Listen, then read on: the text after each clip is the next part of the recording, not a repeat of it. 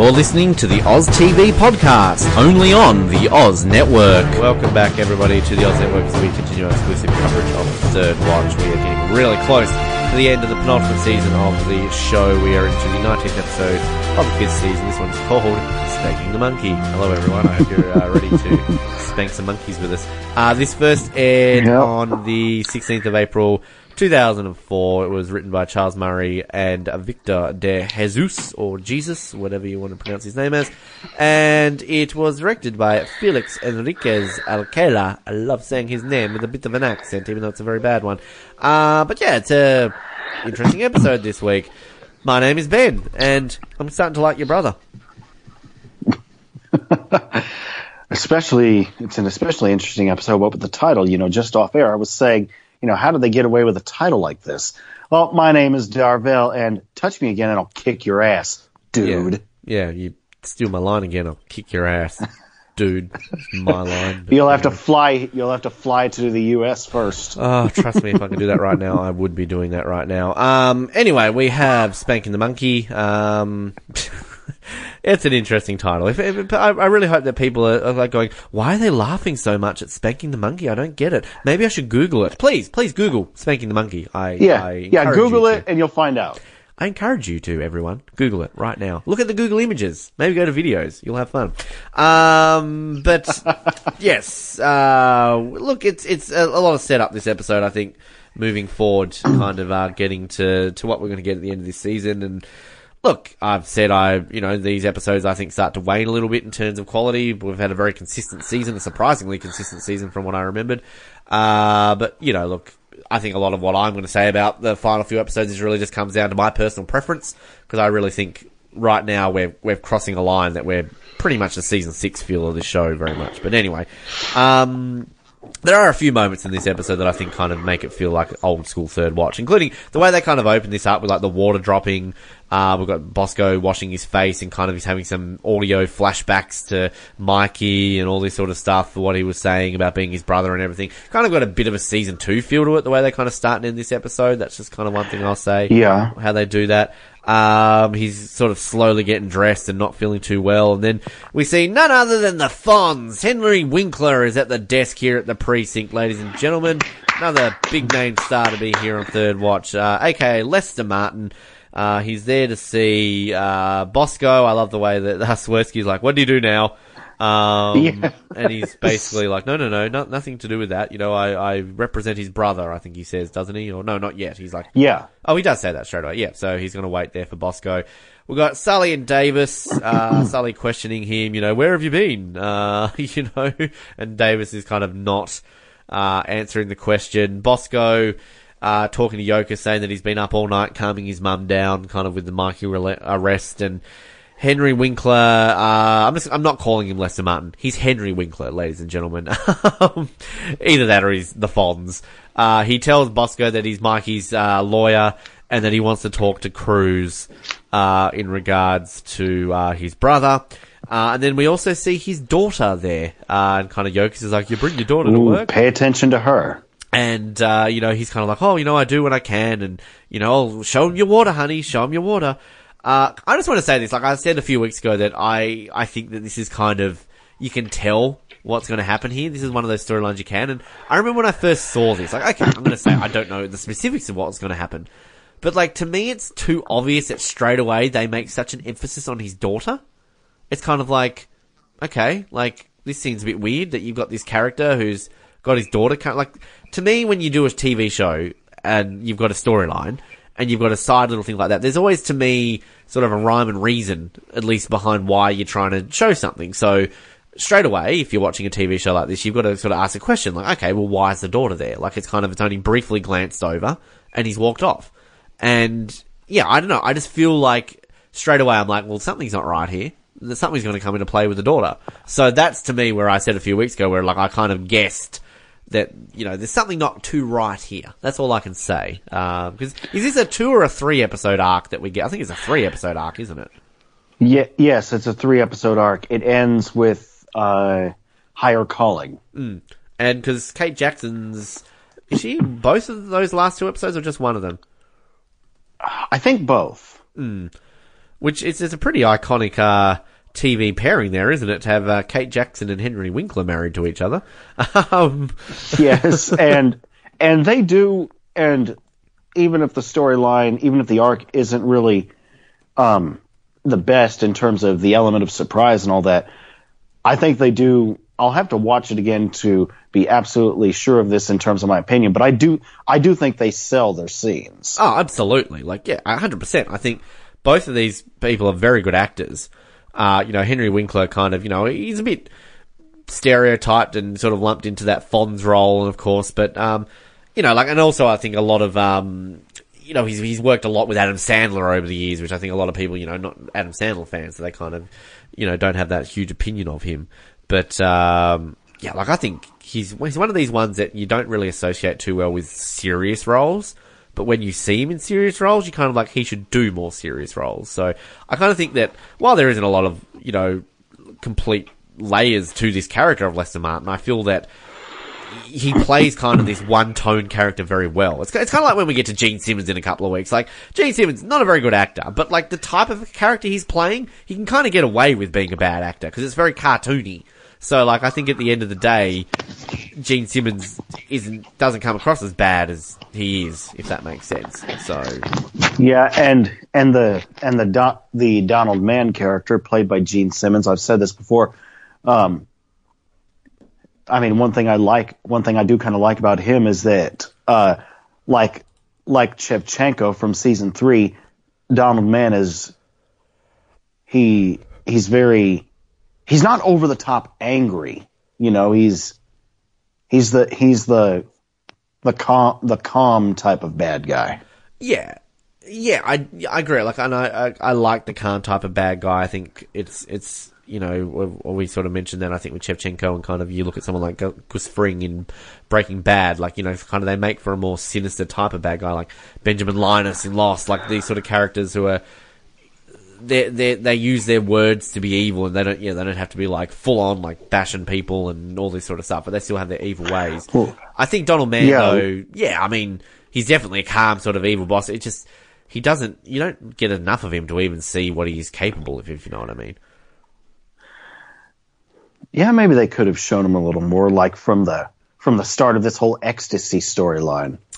Yeah. Well, well, we're going to get to him very, very soon. Anyway, Yeah, um, we will. So we've got uh, Henry Winkler with Cruz and Bosco, and we're finding out that Mikey wants to make a deal. He wants to basically become a rat and um, you know help out some people to get out of jail. Bosco's not happy about this, sort of yelling them like you know you go away and. Uh, then we've got, uh, Bosco and Cruz going off at like, you know, leave him the hell alone. Cruz is like, I don't think so. And then he's basically like, you hurt my brother, I'm gonna kill you. That's a promise. Can I just bookmark this note right now? Uh, is that a promise Bosco keeps? I don't think it is. um, so, No. you know, just want to point it out there, Bosco. You might be all talk there, my friend. Um, we've got Bosco questioning Mikey, sort of asking him like, what's he doing, and um, yeah, sort of Bosco doesn't think he should do it because you know you know what they do to snitches in here, and then Mikey's kind of like, well, hopefully I'm not going to be in here for that much longer, and then it all comes down to the point where Mikey sort of talks Bosco around of, doing this, and then he's sort of saying like, hey, we can go on a road trip, we can go to Atlantic City, and then I do love the way that Mikey's kind of just like, you're gonna have to pay though, I've got no money. Uh, and then kind of, you know, Bosco laughs. I, like, this is maybe one of, if not the only scene we ever kind of really get of Bosco and Mikey have kind of almost been like brotherly and friendly.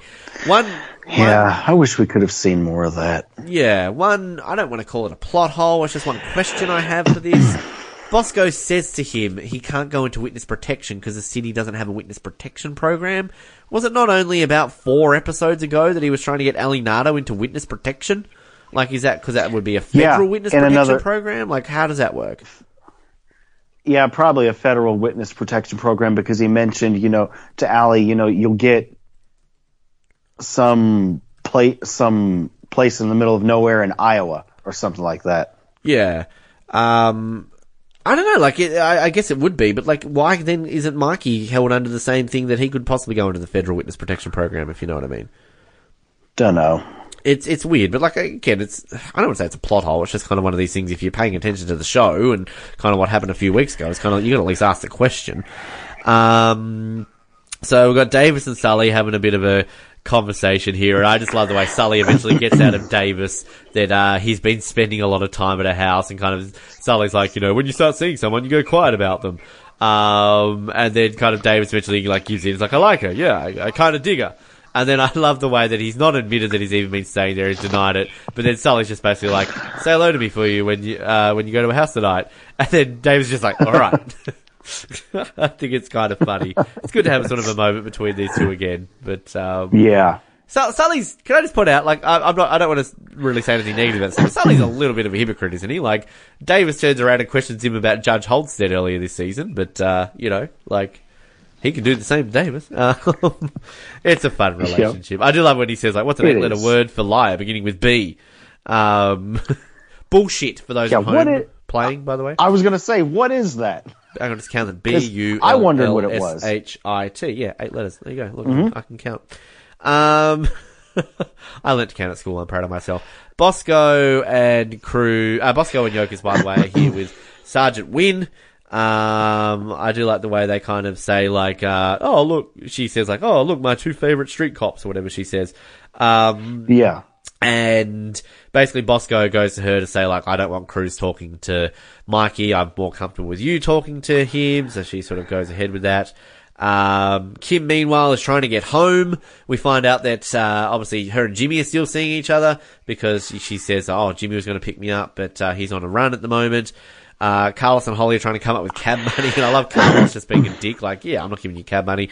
So JD is going to take her, take her home, and then I love kind of Kim's reluctance, and he's kind of like, I may be well off base here, but I'm actually seeing someone, and she's just, and he's just like straight away like, oh, no, it's fine. The older woman thing isn't really my bag anyway.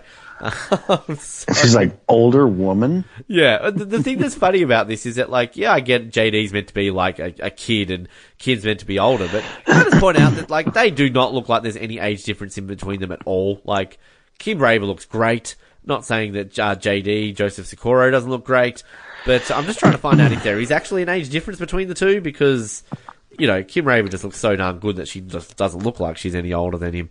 Uh, she's actually seven years older than Joseph Sikora according to their date of birth. So it's not even that much if you ask me. So anyway. Um, but yeah, Some so we- people, some people, yeah, some some people. I was gonna say some people.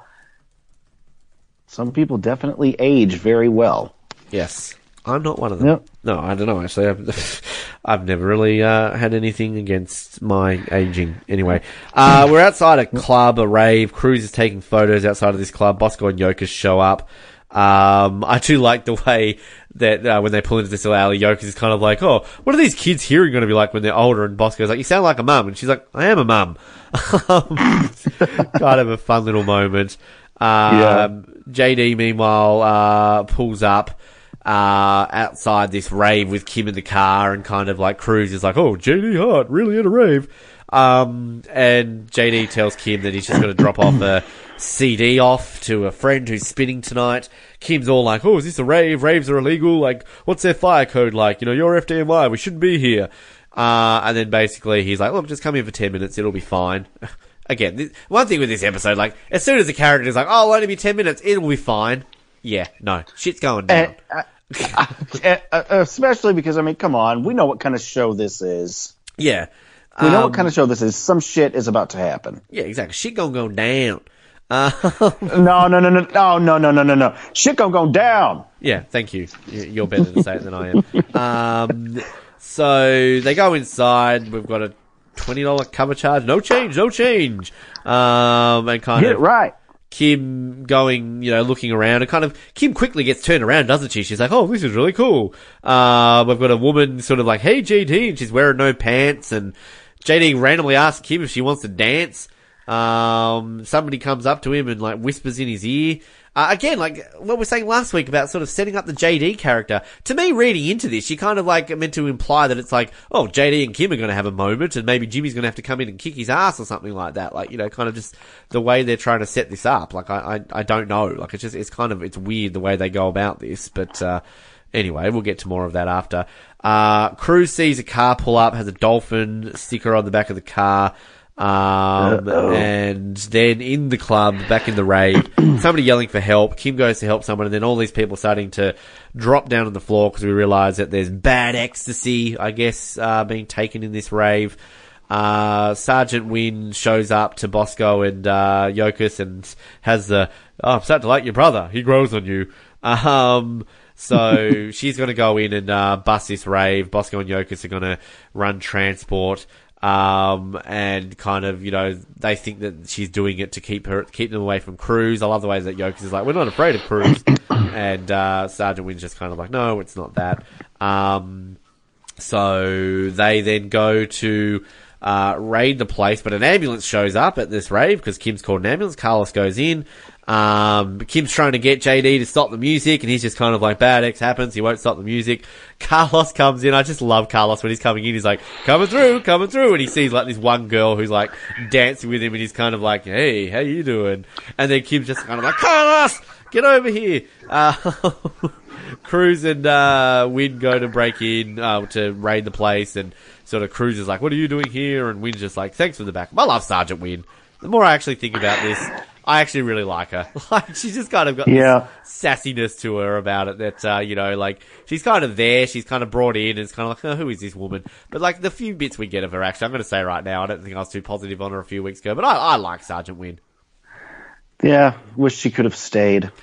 Yeah, well, maybe she will, Darville. I don't know. I haven't seen the episodes yet. what are you trying to say? And you call yourself a third watch fan. I've never seen the show before in my life. I'm trying to speak on behalf of my listeners. Um, anyway, um, so they go inside, uh, into the rave, and uh, I do love the moment there between Kim and Holly where Kim's like trying to tell Holly about something, and Holly's just like, what? What? so. Her pulse is weak and stop the music! Kim basically gets up and uh, gets the music stopped.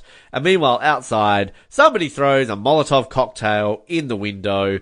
Uh, Bosco and Yokas arrest this guy who's done it, and a car with a monkey sticker on it drives off in the meantime nearby um, the uh, nearby the club. One question I'm going to ask, I don't know if you know the answer because I'm a little bit confused with this whole monkey dolphin thing. So, Donald Mann is the monkeys, right? And Mikey. No, I think he's the Dolphins. No, I, I thought he's the monkeys because his car has uh, Joey Mann in it. So why would Oh. he? Yeah, like because this is this Oh, is what okay. leads him to Joey Mann because Yoka sees the driver and identifies uh, Joey Man. So Donald Mann is Okay, the monkeys, okay. and then so obviously uh, Mikey is the Dolphins, if I'm not mistaken. Um, because what we're going to have to, the reason I'm asking that question is because kind of when it gets to Mikey stuff later on. Actually, no, it does make sense. Sorry, I'm answering the questions in my head right now because what happens to Joey. What happens? Okay, yep, okay. Never mind. Ignore me, Darville. I'm I'm fine. I've answered my own question. I can't really answer it on air because, you know, I'm going to spoil an episode in a few weeks. Anyway, they we got this whole fire on the building now. There's a chain on the door. They can't get out. Uh, everyone's trying to stay calm. Kim's in trouble again. Ah, this this whole rave thing. Eh, like you know, Kim's in trouble. Random person's got to be in trouble again, don't they? Um, JD goes out the front. Can't find Kim. They go back inside, and then they find Kim and some other uh, kids. Like, well, the, Kim is literally at the door, like pushed against a metal fence with a couple of other people. How the fuck did they miss her when they walked in and out of that building? Um, like that is that is the question I'm going to ask. Who knows? Um, but uh, the kind of there's that look on JD's face, like when he rushes back in the building and Walsh is trying to stop him. You know, like you know, you've got no equipment. He's kind of got this like blank look on his face, and that kid's gonna be dangerous. Um, so we've got Kid in the ambulance. JD's driving. Um, he's asking how he's doing, and Carlos is just like, "Shut up and drive." Uh, Doctor Hickman, meanwhile, uh, is there to help Kim. Uh, Carlos saying that uh, she took a lot of uh, smoke. And then kind of JD is there talking to Carlos, like, you know, it wasn't my fault, like, you know, I hope she's okay. And your opening line, you know, grabs, Carlos grabs JD. He's like, you touch me again, I'll kick your ass, dude. I love, like, angry Carlos is great because, like, you just know, like, Carlos is like me. Like, I, I could not threaten anyone to save my life. But when you do it, it's kind of done in a way where, like, Anthony Ruivivar portrays it so well, where he's kind of portraying it as a guy who knows he's probably going to get his ass kicked by this guy, but he's still sort of standing up for his friend. It's kind of like what he did with Noble last season. He's like, yeah, she looked real good too. yes. yeah. Um, and it's, I don't even know where I was going with this. So yeah, the, the, I had a comment about the fire at the rave, but then I thought, nah, it's not really going to add anything to the conversation. It's just kind of like It- the rave. it's another thing that was just kind of it was it was just it was another thing that was kind of it's kind of gelled over a few seasons a few seasons ago maybe even maybe even last season or season three this would have been the main this probably would have been the main plot of the episode I think, yeah, I agree, but I think also too the fact if you kind of look at what they're doing with this show at the moment, it kind of it goes back to my point where, you know, you've got a random explosion here. You've got this like, if you kind of analyze how the last few weeks have played out, like they've really gone out of their way to kind of have a major event like this almost in every single episode, haven't they? And I think it gets to a point where you sort of get a bit numb to it. Like the earlier seasons, like you wouldn't have a big event every episode. Like you would just have certain crimes and certain things, and like even just your small rescues, and then every few episodes you'd have a big rescue or a big event. And this is the problem, I think. This is where I think it really leads into season six, Phil, because to me, season six, every week they try to go out of their way to have like a big event or an explosion or some sort of huge big thing to really kind of draw you in. Because again, they're trying to keep the viewers in. I understand it. But like, this is what Third Watch did so well every week was kind of it just, it was about the characters and then kind of you had these big things. Whereas nowadays it's just all about the job and it's all about kind of the crimes or the fires and that sort of stuff. I think the characters take a back seat and particularly moving into season six. Um, and it's just kind of, yeah, you just get numb to it. It's like if you're used to it, then what's not going to be like something you're going to be on the edge of your seat for anymore. And I feel that this rave has that feel to it because even when we're going to find out that like seven people die, there's no emotional connect to it. They just basically drop it. Yeah, seven people died. Okay, cool, moving on.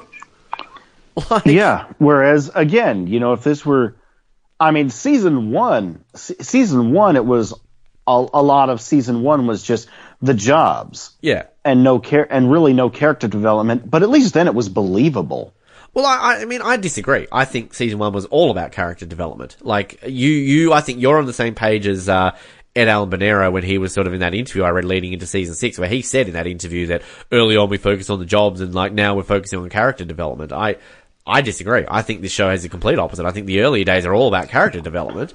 Uh, the jobs are secondary, and even if you um, watch those special features on the on the first disc of season one, on season one, the you know the featurette, they say in that like it's about the characters, not the job. So yeah, it's it's interesting. I just it's kind of interesting how people can look at things differently. But yeah, I I, I think this is all about the job now, and there's no real character development at this point moving forward. Yeah, I think what I I think what I was trying to say was, you know, a few seasons ago, even the even the line of you know seven people seven people died at this rave, you know, season one, season two, season three, and maybe maybe maybe maybe maybe season four, it would have hit us. You're right, it would have hit us harder because we would have actually been able to see, you know, the res the rescue the rescue going down. Yeah, and I think one thing to kind of backtrack to last week, which we should have mentioned, and kind of in kind of comparing where this show has come. Like I mentioned last week, how sort of the Sasha storyline was a little bit similar in some aspects to what we had in Officer Involved in, in loosely. And I think kind of the scene that they had with Davis and Monroe was kind of, you know, that bit where it was meant to be sort of a closure for Monroe, but you didn't really feel like it. Whereas you had Sully and Davis in Officer Involved having that great scene, you know, kind of like where Davis is like, I thought he was going to kill you, man. And they like hug it out and kind of just, you know, like you get, I feel you walk out of that episode with a conclusion and you just feel like you've developed things between these characters and their bond between the two. Right. Whereas do you really leave last week thinking like, holy crap, Davis and, uh, you know, Sasha are going to hook up because she believes No, in God and he so sort of does. rushed. Yeah, like, yeah, exactly. So I kind of think that's, when we can look at these episodes and try and compare them to a similar episode from an earlier season, I think that's where you can see the differences in the show. Um, and, Yeah. you know, it's not necessarily a like completely bad thing because again, I've I've talked a lot about on in our Survivor days and defended Survivor a lot um, because you know, when a show's on us on TV for a certain amount of years, you have to develop. You have to kind of move with the times. And, you know, a show like Survivor is always introducing twists and everything to adapt to the times. And, you know, at the time of recording this, it's a show that's been on the air for 19 years. You can't not develop and move on.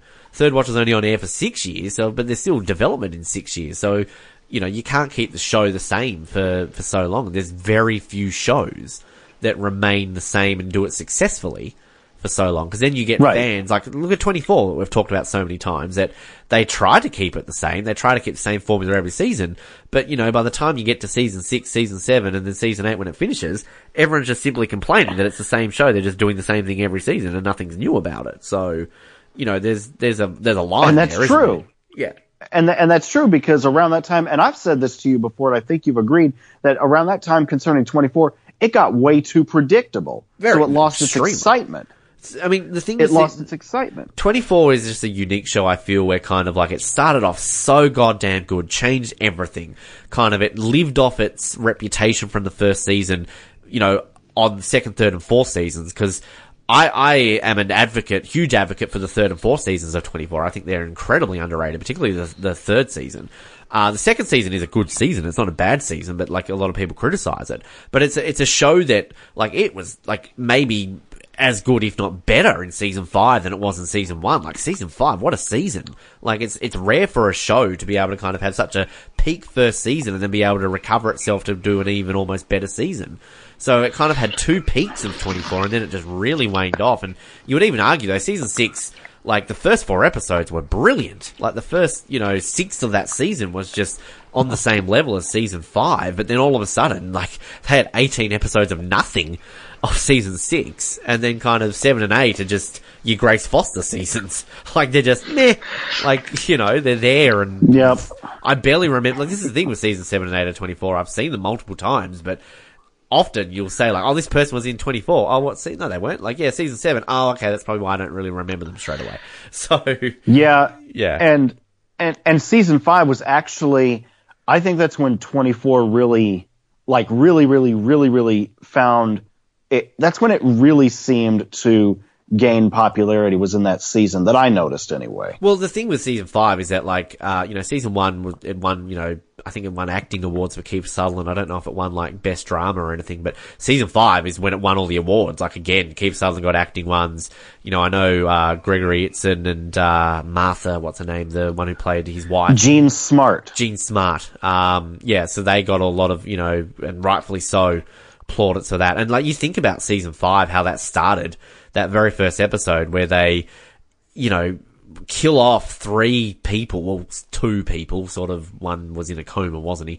Um, Yeah. you know, so like, what show can do that? Like, first episode, you kill off like, technically three major characters. Like, that'd be like coming into season five and we're gonna kill off Bosco, we're gonna kill off, you know, uh, Cruz, and we're gonna kill off, uh, Davis. Like, boom, straight out of the block. Um, and season five of 24 successfully does that. And holy crap. Anyway, we'll get to 24 one day. Um, but Yeah, we will. the point of this conversation is that like it's it's very few and far between that a TV show can maintain a consistency uh, and then if it drops away, I guess rip that into to shape and bring it back again. So um, yeah. Anyway, uh, so the rave, yes, um, it's a bit gelled over. That's essentially what we're trying to say here. Bosco is questioning Yeah. the guy. Sorry, listeners. That's all right. We we need to apologise to both of them every week for listening to this crap. Anyway, uh, Bosco with the Firestarter guy questioning him, um, and then we get Sergeant Wynn sort of implying that uh, Bo- uh, Mikey might be in trouble because it sort of seems like he sent them into a burning building here. Like he's he's got a whole bunch of cops together uh, into one building. Um, so, um, they're basically, and Bosco's like, no, that's not true, that's not true. So, uh, Sergeant though then says to Bosco and Yokas like, hey, how about you guys try interrogating this guy? And Yokas like, oh, that's really the detective's job. I was like, oh, give it a shot. Um, I do like that line though when Sergeant Wynn is like, oh, you should have seen the look on Cruz's face. Uh, when I told her about, uh, this rave or whatever it was, and just Bosco has this like little wry smile on his face, like kind of like, yeah, sucked in Cruz. Um, again, kind of this weirdness around the Cruz character at this moment, because like, wasn't it only a few weeks ago that Bosco and Cruz had sort of kissed and made up, and now they're at each other's uh, throats again? Um, JD goes in to see Kim, Uh, and this is that line where kind of like Kim is sort of like, did anyone die? And kind of JD's like, yeah, a few. Uh, then kind of Kim questions him, like, you're part of running this, aren't you? And he sort of admits that he was sort of in between being a cop and a firefighter in need of money, but he's not really doing it anymore. um, and then Kim is like, I'm going to report you, go away. Now, look, I think this is the last time we see JD as well, because we're going to find out he quits in about five minutes. Um, Yes. I've got to say here in a weird defense for JD, but does JD actually do anything wrong here? Why is JD getting the blame? Well, no, he doesn't because I mean he didn't know. I, he didn't know that that was. I don't think he. I really don't think he knew that that was going to happen. And Exactly. he did, and he did, and as Billy says later on, I mean that man, that man when he found out that Kim that Kim didn't come out with the rest of them. To, to hell with putting on his protective gear and all that. He rushed back in there to get her out, and risked and risked risked his own life to do, to do that. That that doesn't sound like someone who would be involved, who would knowingly be involved with some with with that sort of thing being set up at that particular rave. And- so yeah. no, I don't I don't think he was in the wrong, and I think I think he should have stuck around because Walsh was right when he said, you know, you know, he, he, he rushed, he rushed back in, he rushed back in to get you. Kid, kid had the makings of a good firefighter. He did. I agree. And I think kind of what I've learned in the last couple of weeks in rewatching this again and being really able to focus on JD is kind of I went into this as like JD, meh, like, oh, you know, what, whatever. But I kind of like actually don't mind this character and I'm kind of sad that he's just so wasted in two episodes because like I've really come out of this episode watching this time thinking like again he, he did nothing wrong. Like you're absolutely right. Like all he did was pull over and say like I'm just going to drop something off, and then they were just essentially in the wrong place at the wrong time. Like that's not JD's fault. Like it's not JD's fault at all. Like if they get into a car accident on the way home and they get like, you know, like say what happened last week to Sasha, like somebody rear ends them, and this time around they're not doing it to get insurance money. It's not JD's fault. So do you get out of the car and like go away, leave me alone? You got into a car accident.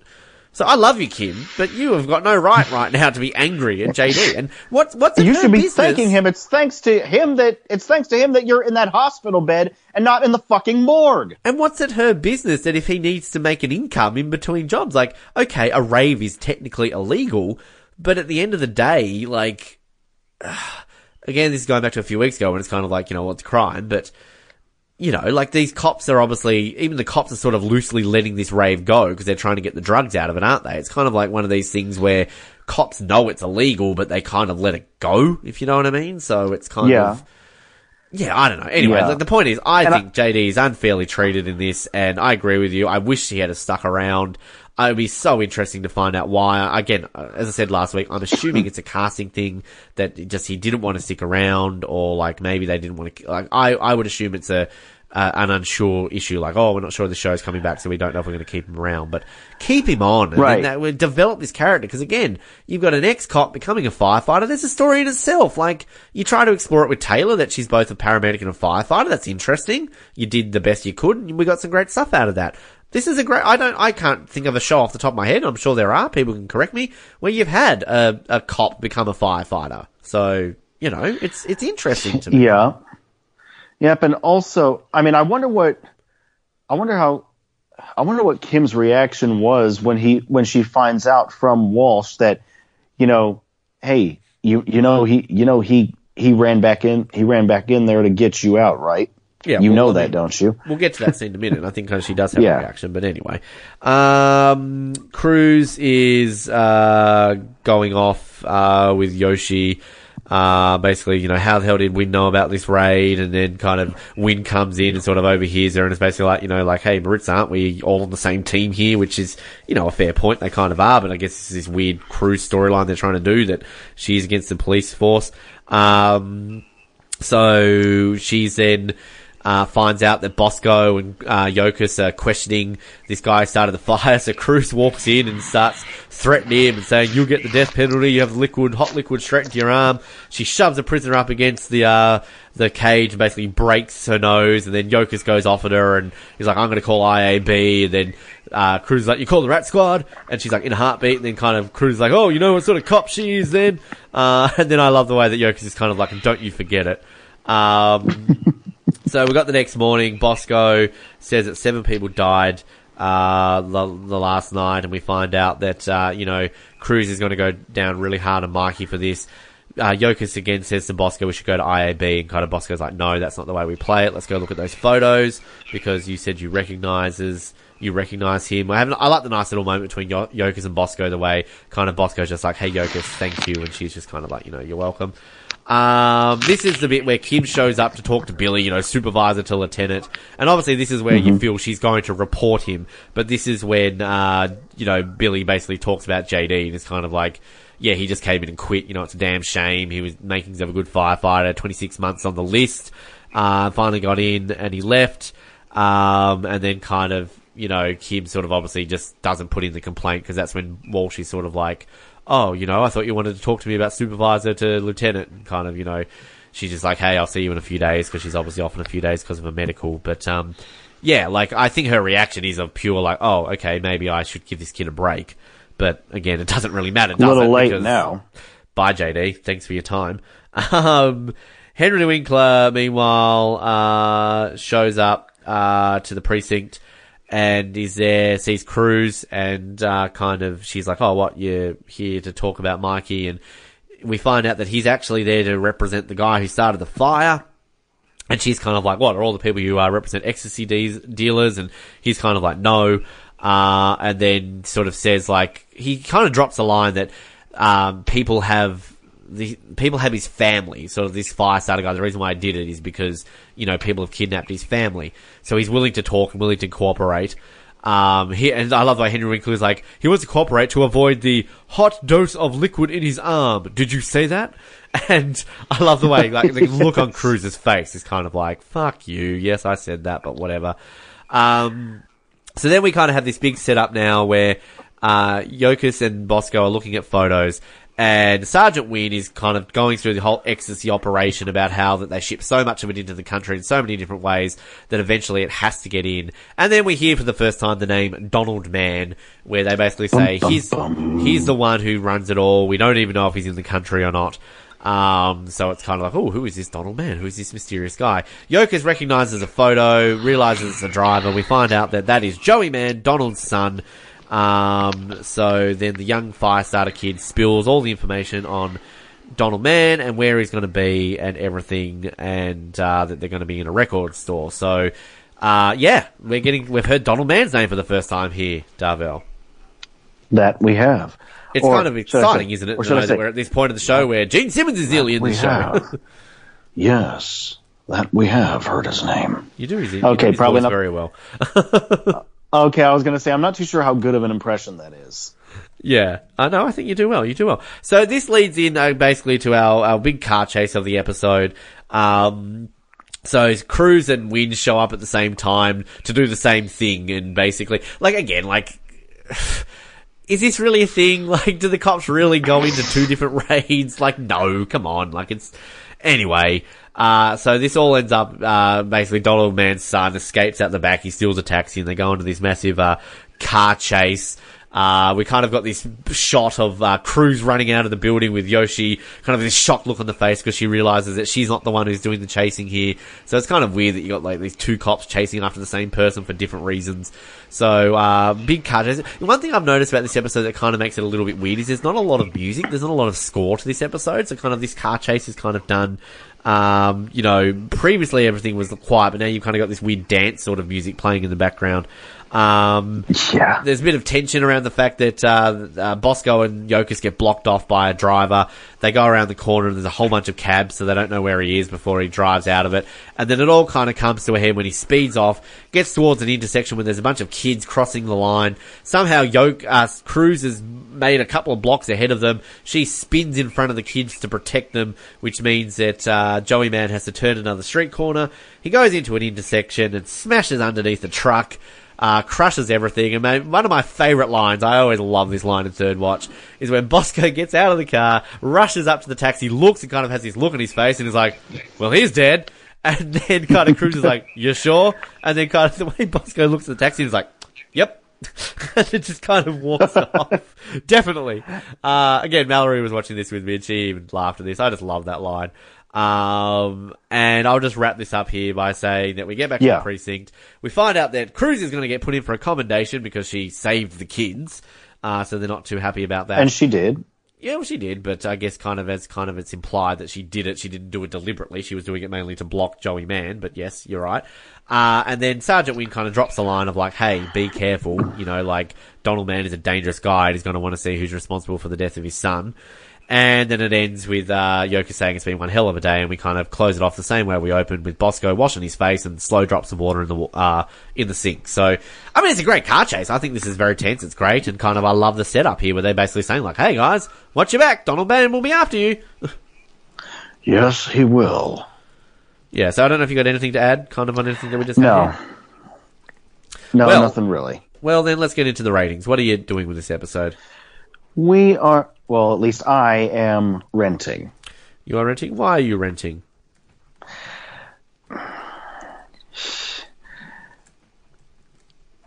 I just think I just think some elements of this episode could have gone could have been better. But it wasn't enough to like completely send the episode into the trash. I wholeheartedly agree with you. I am also renting it, and I think kind of you summed that up beautifully. Uh, that's, yeah, I mean, I think it's better than last week. Uh, just. Um, if I look at it on paper, I will tell you where I've ranked it in just one second.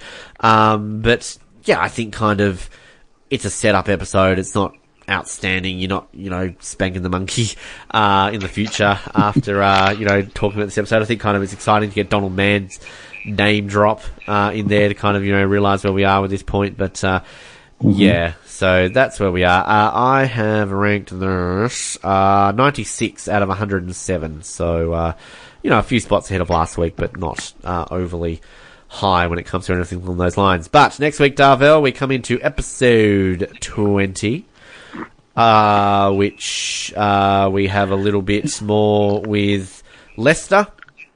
And that, of course, is uh, Henry Winkler. Uh, a little bit more with Yokas and Fred. Yay. Um, we get a bit more um, around the daughter character of uh, of Henry Winkler, and we've got a bit of Sully and kind of uh, a restaurant he goes to, and yeah, so and we get the LSAT results next week. Yay! So in plain view. Oh, we is the do? name of the episode, I should say. Uh, any any thoughts on that before we close it off?